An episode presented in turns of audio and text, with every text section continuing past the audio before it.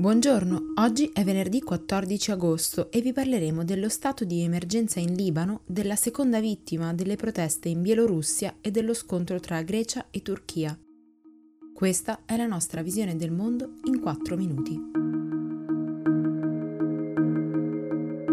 Il Parlamento libanese, durante la prima riunione dopo l'esplosione del 4 agosto, ha approvato lo stato di emergenza nel paese, dichiarato lo scorso 5 agosto dal governo dimissionario. Durerà due settimane ma può essere rinnovato ed è stato votato praticamente all'unanimità. L'unico a opporsi dei 119 membri delle Camere è stato infatti Osama Saad, secondo cui si tratterebbe di un modo per militarizzare il paese e reprimere le proteste. Lo stato di emergenza permette all'esercito di vietare le assemblee o i cortei, chiudere i luoghi di ritrovo dei manifestanti e espandere la giurisdizione militare anche ai civili. Per questo anche alcuni attivisti per i diritti umani si sono detti preoccupati. Già nei giorni scorsi, durante le proteste, più di 700 persone sono state ferite, molte in modo grave, raggiunte da proiettili di gomma o attaccate dai militari. Secondo quanto riporta Al Jazeera, anche 12 giornalisti sono stati picchiati, almeno 4 da membri dell'esercito.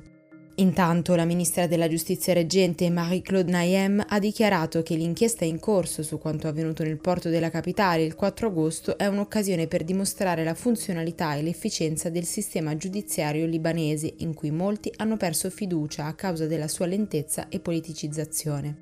A sostegno degli inquirenti sono stati chiamati anche esperti internazionali, specialmente francesi. Oggi dovrebbero essere interrogati quattro funzionari incaricati di controllare le attività del porto. Un uomo è morto durante un fermo a Gomel, nel sud-est della Bielorussia. Secondo i racconti della madre, il 25enne soffriva di problemi cardiaci, ma nonostante chiedesse aiuto è stato rinchiuso per diverse ore in un van della polizia, portato in un istituto psichiatrico e, sospetta, anche picchiato. Le autorità hanno raccontato di averlo arrestato durante le manifestazioni, ma secondo la madre lui non vi aveva preso parte.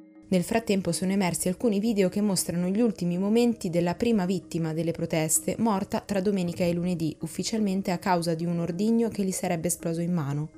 Il Guardian però riporta che nelle immagini si vede la polizia che apre il fuoco sul manifestante mentre si accascia a terra. Oltre ai due defunti e alle migliaia di arresti, ci sono poi decine di famiglie che chiedono informazioni su parenti scomparsi in questi giorni. Francia rafforzerà la sua presenza militare nel Mediterraneo orientale, dove Grecia e Turchia si contendono la sovranità sui fondali marini e dunque sull'estrazione degli idrocarburi in essi conservati.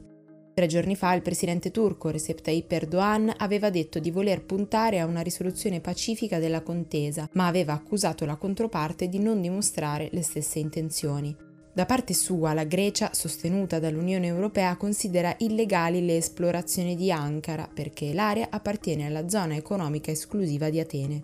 La tensione è salita molto nei giorni scorsi, quando la Turchia ha inviato una sua nave in esplorazione nelle acque attorno all'isola greca di Castellorizzo, che si trova a soli 2 km dalla costa turca ma a 570 da quella greca.